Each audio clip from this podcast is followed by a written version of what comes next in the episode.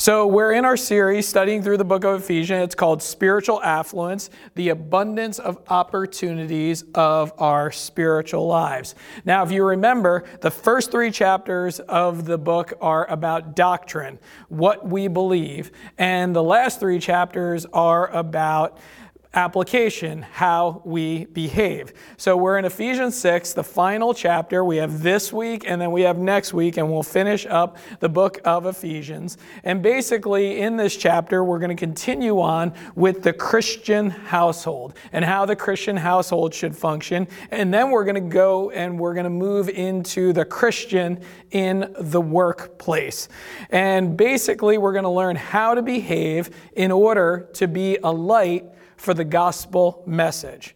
Now today we're going to deal with children, we're going to deal with fathers, and we're going to deal with employees and employers, and how each one of those groups should behave and how it can be a gospel light for their either household or in the workplace. So Ephesians six, one through nine teaches us these things. So we're going to start off with children. The scripture says this, "Children, obey your parents in the Lord, for this is right. Honor your father and mother. This is the first commandment with a promise, that it may go well with you and that you may live long in the land." So what's happening here is this. This is great for parents because Paul is actually not a parent, and he's talking to the children in the church, the kids in the church. He's a pastor talking to them and talking to them and, and basically teaching them how they should behave with their parents. So let me just tell you, if you're a child, if you're a kid eighteen or under living at home, listen up, because Pastor Mike wants to teach you something about how you should act in your household, and your parents will appreciate this. And guess what? This is going to benefit you. So first, the Apostle Paul says this, "Children, obey your parents in the Lord." This is speaking to believers. This is speaking to believing children, and basically the believer is the believer in the gospel message. Believers are people who believe that Jesus Christ died on the cross to pay the price for our sins, that rose three days later to prove that he is God. And the scriptures tell us this, all who believe that will have eternal life. So Paul is talking to believing children and saying they should obey their godly parents and what their godly parents teach them, because they're teaching them things that are going to help them with their walk with the Lord. Now, obviously, if parents are trying to get their children to do something that is sinful, the child should not follow the bad example of a parent. They should not obey a parent in sinful things, because notice what the passage says. It says, "Children, obey your parents in the Lord." Now, kids always seem to ask things like this. Well, why should I obey? Why should I obey my parents? And Paul tells them this simple truth. He says, for this is right. For this is right. The right thing for a child to do is actually look at what their parents teach them and obey what their parents teach them, because their parents want good for them and they want them to follow after the Lord. So in today's culture, culture, some will ask this though, well, what makes that right? Like, why is this right? Now, the answer to that is God sets the standards of what is right and wrong, and he gave you your parents, and they should be teaching you what is right and what is wrong based upon what the Lord teaches. So the parenting handbook for the Christian parent is the Bible. The parenting handbook for the Christian parent is actually the Bible. So that means parents need to learn what is right from the scriptures and pass it on to their children. Next, the passage says this, honor your father and mother. Now, honor is simply this. It is high respect. So children obeying their parents is actually a display of respect for their parents. But here's what happens, an issue that comes up, and this is mainly in regards to older children and adult children, is this. Well, what if my parent is not a believer, and what, what should I do? How do I honor my unbelieving parent? Well, let me just tell you this. Just because your parents are not believers does not mean you should not respect them. Obviously, if they are giving you ungodly, sinful, or bad advice, you're not going to follow after that. But much of the time, they will give you advice based upon their worldview. They're going to give you advice based upon what they think is right.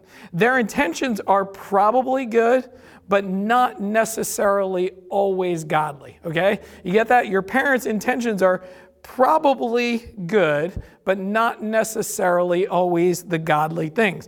So, honor them, but that does not mean that you have to follow every single advice they give you.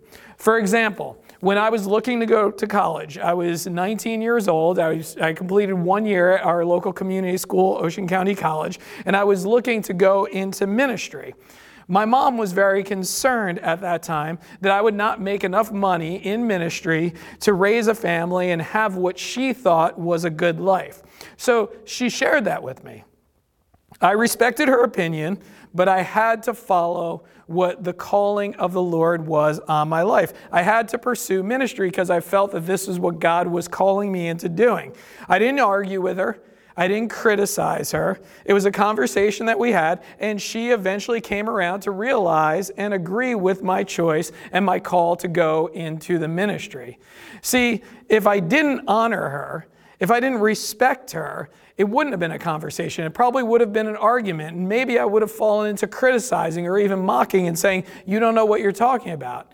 But in the stance of respecting and honor, it was a conversation of me explaining to her how I felt the Lord desired me to go into ministry. And regardless of what the outcome was as far as money to raise a family, God would take care of all those things. Now, at the end of the verse, at the end of verse two and in verse three, it says this, "This is the first commandment with a promise, that it may go well with you and that you may live long in the land." Now, this is the first of the Ten Commandments that had a promise attached to it. Okay, this is the first of the Ten Commandments that had a promise attached to it. The promise is actually twofold. First, it was for all, and second, it was for the Israelites that entered into the promised land. The promise that I want to focus in on is the promise for us all, and that is this, that it may go well with you. See, most of you children out there have to realize and understand there is peace in the household when you obey your parents. Do you, do you, do you understand that? There's going to be peace in the household when you actually obey your parents. Well, why, you ask? Well, because you're doing what is right in the sight of the Lord, and your parents will appreciate it. And the truth is, when you have godly parents and you obey them, it goes well with you. And when you don't, guess what? It doesn't go well. And most of you probably have examples in your life when you did the wrong thing, you did not obey your parents, and it just did not go well. Your parents were upset, they wound up punishing you, or something wound up happening where there was not peace in the household, it did not go well. So what the Apostle Paul is reminding him is say, hey, listen, this is the first commandment with a promise. The promise is this, that it may go well with you. I'm telling you this because if you fall into line with what your parents have asked you to do because the Lord has taught them to teach you these things, guess what? Everybody is going to be happy because the Lord is going to be glorified. So children, in many senses, it really is your choice. Okay? Do, do you want things to go well? Do you want things to go well? And guess what? It is your choice. And all the parents said what? Amen, okay? Amen, because I want things to go well for my child, and I'm going to teach them the things that the Lord has taught me that will help it go well for them. So now let's move on. Let's move on. We're going to move on to fathers. Fathers, do not provoke your children to anger, but bring them up in the discipline and the instruction of the Lord. Now, apparently, mothers got off the hook in this passage. The, the Apostle Paul focuses in on fathers. Now, the concept here is that fathers can oftentimes be unfair and inconsistent with their children. And that actually provokes them to anger. So he says, do not provoke your children to anger. The opposite of provoking is actually encouraging. Now, one of the best things that a father can do for their child is to encourage them. All you dads out there, I want you to hear this loud and clear. Encouraging your child, no matter what age they're at, is so very important. Encourage them with the promise of the promises of the Lord. Teach them what the Lord has taught us His promises are. Encourage them by reminding them the things that they're good at. Encourage them when they're discouraged, and encourage them in their spiritual lives. Dads need to step in, and rather than pointing out all the things that their child is not doing, actually point out the things that they are doing. Point out the things that they are doing and encourage them in the Lord. Now, Paul says, bring them up in the discipline and the instruction of the Lord. Now, fathers need to step up. Just like last week, I talked about how husbands need to step up. Well, fathers need to step up, and fathers need to discipline their children. Now, when some hear that, they just think of harsh discipline in the form of punishment. But that's not what this is teaching us.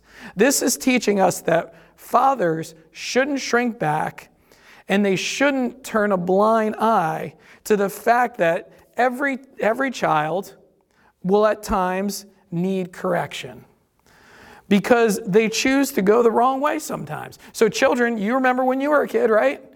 Sometimes you chose to do the wrong thing. When a parent, when a father disciplines, it's actually a loving thing to do. Rather than saying, oh, what am I going to do about it? Or that's what kids do. How am I ever going to stop them from doing this or, or going the wrong way? A father... A parent needs to step up and actually do something so that their child goes the right way. Because if you really believe that going the wrong way is not going to be helpful, why wouldn't you stop them or try to stand in the way of them going the wrong way? Listen to what Proverbs three, eleven through twelve says. It's talking to a child. It says, my son, do not despise the Lord's discipline or be weary of His reproof.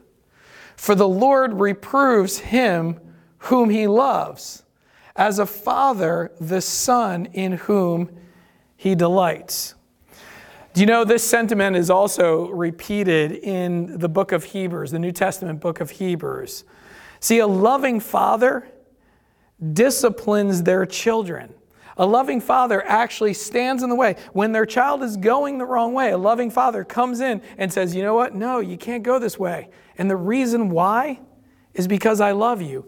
Just like the Lord loves us. And when we're going the wrong way, we don't get the outcomes that we desire because the Lord's saying, why would I bless you in that if you're doing the exact thing I've asked you not to do? So a loving father disciplines their children, but also brings their children up in the instruction of the Lord. A loving father brings their children up in the instruction of the Lord. This means that the father needs to know the instruction of the Lord for himself in order to pass it down to his children. See, dads out there, like I talked about husbands, like, like I talked to husbands last week, you dads out there, this is not something that you just leave up to the mom and say, okay, she'll teach him spiritual things. Or leave up to Sunday school. I bring him to church. They teach him spiritual things. See, dads need to bring their children up in the instruction of the Lord. So to all you believing dads out there, do you have questions about the Lord and spiritual things that you need answered yourself?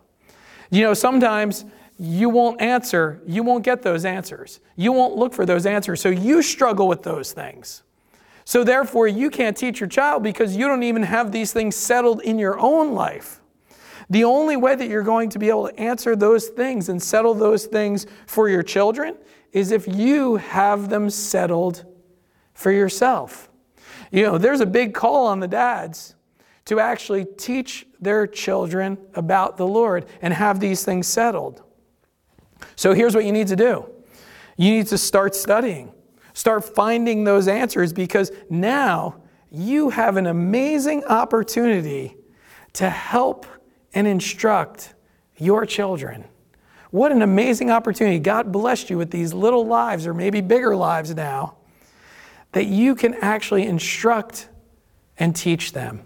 You can help them in the ways of the Lord. But if you don't have these things settled in your own life, you're not going to do them much good. Don't just sit back and say, oh, my wife's going to take care of that, or oh, the church will take care of that, or oh, hopefully they figure it out themselves. Be the spiritual leader that God has called you to be for your children, for your family. What an amazing opportunity you and I have to do that for our families.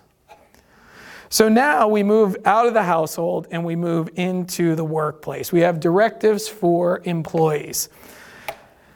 Now this passage says this: bondservants, obey your earthly masters with fear and trembling, with a sincere heart, as you would Christ. Not by the way of eye service as people pleasers, but as bondservants of Christ, doing the will of God from the heart, rendering service with good, with a good will as to the Lord and not to man, knowing that whatever good anyone does, this he will receive back from the Lord, whether he is a bondservant or free. Now, the first thing I have to say about this passage is some will try to use this passage to say that the Bible promotes or agrees with slavery. But that misses the entire point of what Paul is teaching the Christian as they live in their community. Because at the time Paul wrote this, there were sixty million slaves in the Roman Empire. It was a way of life. Now, slavery was based more upon economics. It was a matter of social status in some senses. Here's what happened. People actually sold themselves as slaves when they could not pay their debts or provide for their families. So in New Testament times, sometimes doctors, sometimes lawyers, even politicians were slaves of someone else. Some people actually chose to be slaves as to have all their needs provided for them by their masters. Now, this was not like the slavery based upon race when the Jewish people were enslaved in Egypt, or the way slavery was in the early days of our country. So Paul was speaking to these slaves slash, I'm going to say employees, and most theologians would agree, so that they would be a light for the gospel in their situation. So today, we apply this passage to the employee and the employer relationship. The bondservants and masters are pretty much the employee and the employer. So most everyone here has been an employee, right? Most of you at home too, you've been an employee. In fact, some of the best lessons that you learn in life were at work, maybe at the early days of your work. This is one of the reasons all of our children in our household started working as soon as they were old enough. You know, I've heard some parents say things like this: I rather my children not work because they have all their lives to work. And you know what? Obviously, this is their decision as a parent, but my wife and I believe that we learned valuable lessons from all the part-time jobs that we had as teenagers and young adults. And we wanted our children to learn those lessons as well. Some of the lessons I learned personally were the value of a dollar. When you go out and you work hard and then you start to spend your money, you realize, wow, you know what? That's X amount of hours to buy that, or to eat there, or to do that. I learned what I didn't want to do for the rest of my life. I learned some of the things that I was good at. I, ter- I learned what type of career I wanted to pursue. I learned how to interact with coworkers. And really, that's what this passage starts to teach us about, is how to interact with somebody who's in charge of you that's not your parent, your employer. So as employees, you essentially are selling your time, right? You go to work every day, you are selling your time. You are saying, I agree with this amount of money that I get paid per hour or per day. So while you're selling that time as an employee, how should you act and how should you interact so that you can be a light for the gospel in your workplace?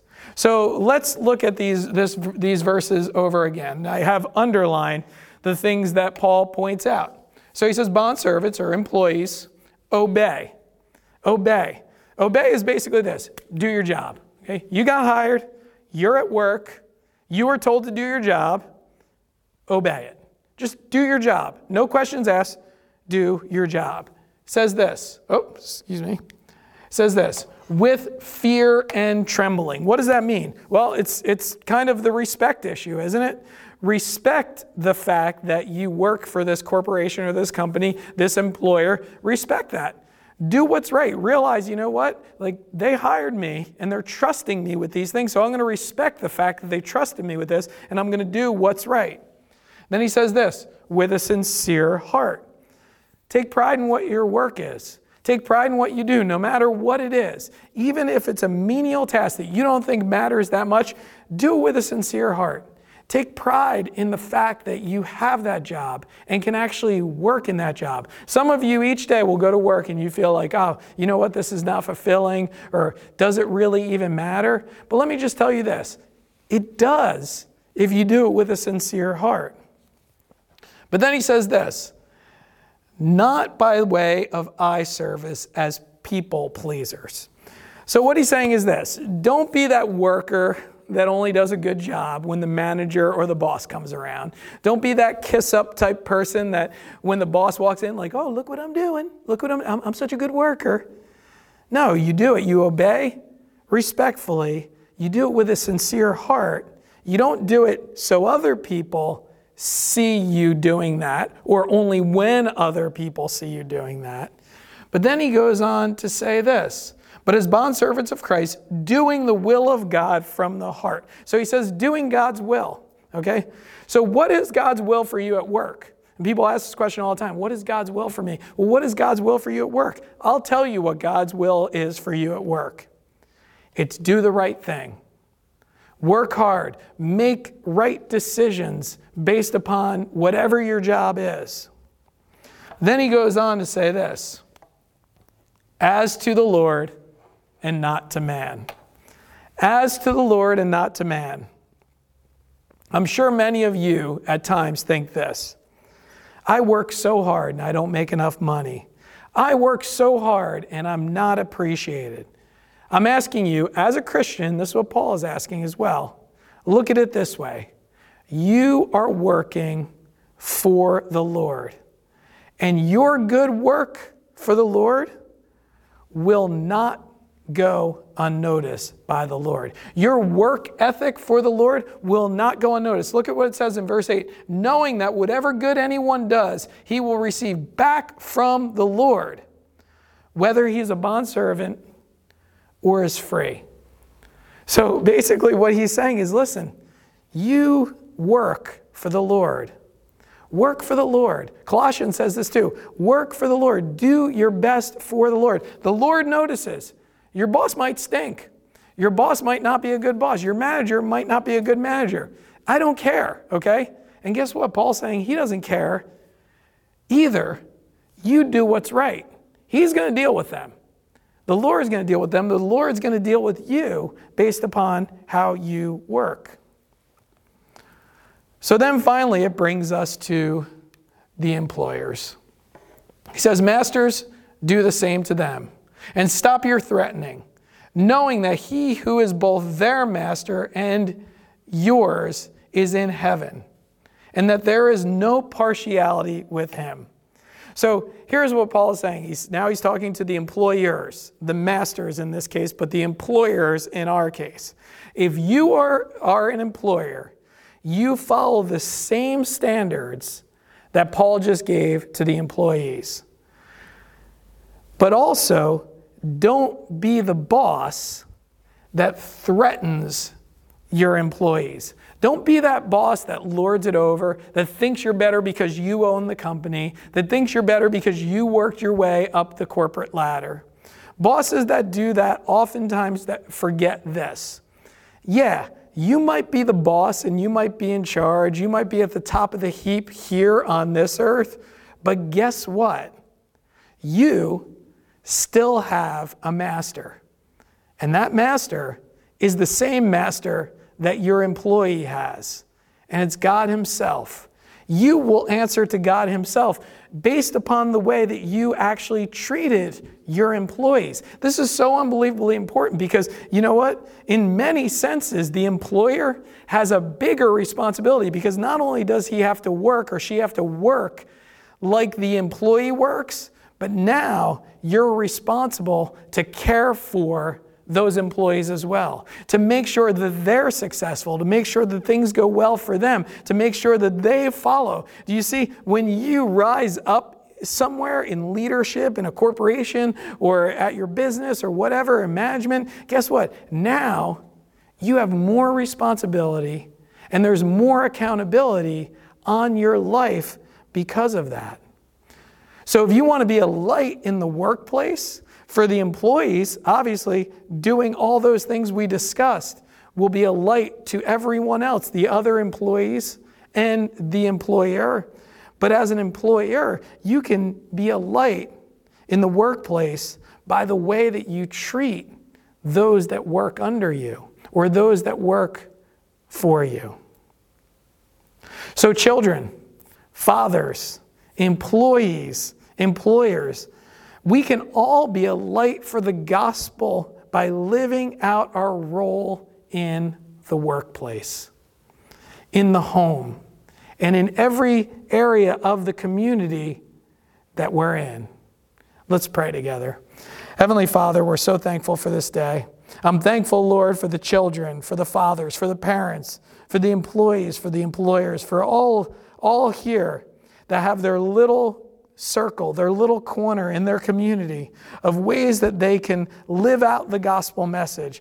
Be a light to the community around them. Be a light to the people that they interact with day in and day out. I'm thankful for this church. I'm thankful, Lord, that we can meet together, whether it's in person or virtually, that we can, that we can learn from your word. I just pray all these things in Jesus' precious name. Amen.